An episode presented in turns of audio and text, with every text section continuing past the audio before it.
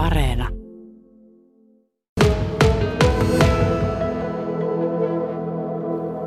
Jotenkin ylipäätään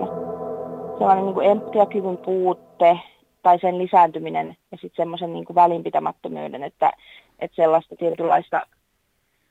tietynlaista niin kuin väkivallan sävyttämää puhetyyliä ja, ja väkivallan, väkivaltaisen elämäntyylin ihannointia ehkä, että sellainen on lisääntynyt, ei, ei kaikissa nuorisoryhmissä missään nimessä, mutta että, että sitä näkyy enemmän.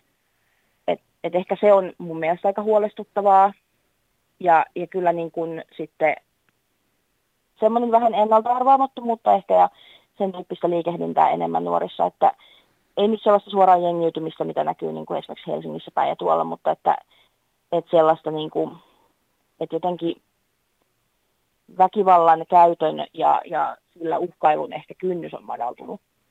Ja, ja sitten kyllä niin kuin myös näkyy tota, niin kuin tämmöinen vihamielinen asenne virkavaltaa kohtaan, että se on, se on aika lailla noussut tässä, tässä viime vuosina, että on sitä ehkä aina ollut vähän, mutta,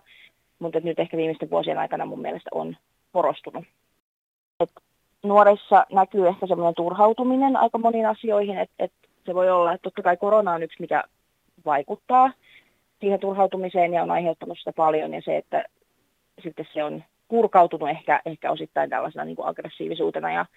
ja vihamielisyytenä, mutta mm. sitten toisaalta taas niin kuin maailmalla on kaikenlaista ja se, että, että maailma on aika raadollinen paikka ja se näkyy kyllä myös nuorilla ja nuorilla on aika kovat paineet paineet ja sitten totta kai myös aikuiset näyttää omaa esimerkkiään, että jos siellä näkyy sitä sellaista, sellaista niin kahtia jakautumista, niin yhteiskunnassa yleisesti niin kuin vähän näkyy, niin, niin kyllä se sitten välittyy myös nuoriin valitettavasti.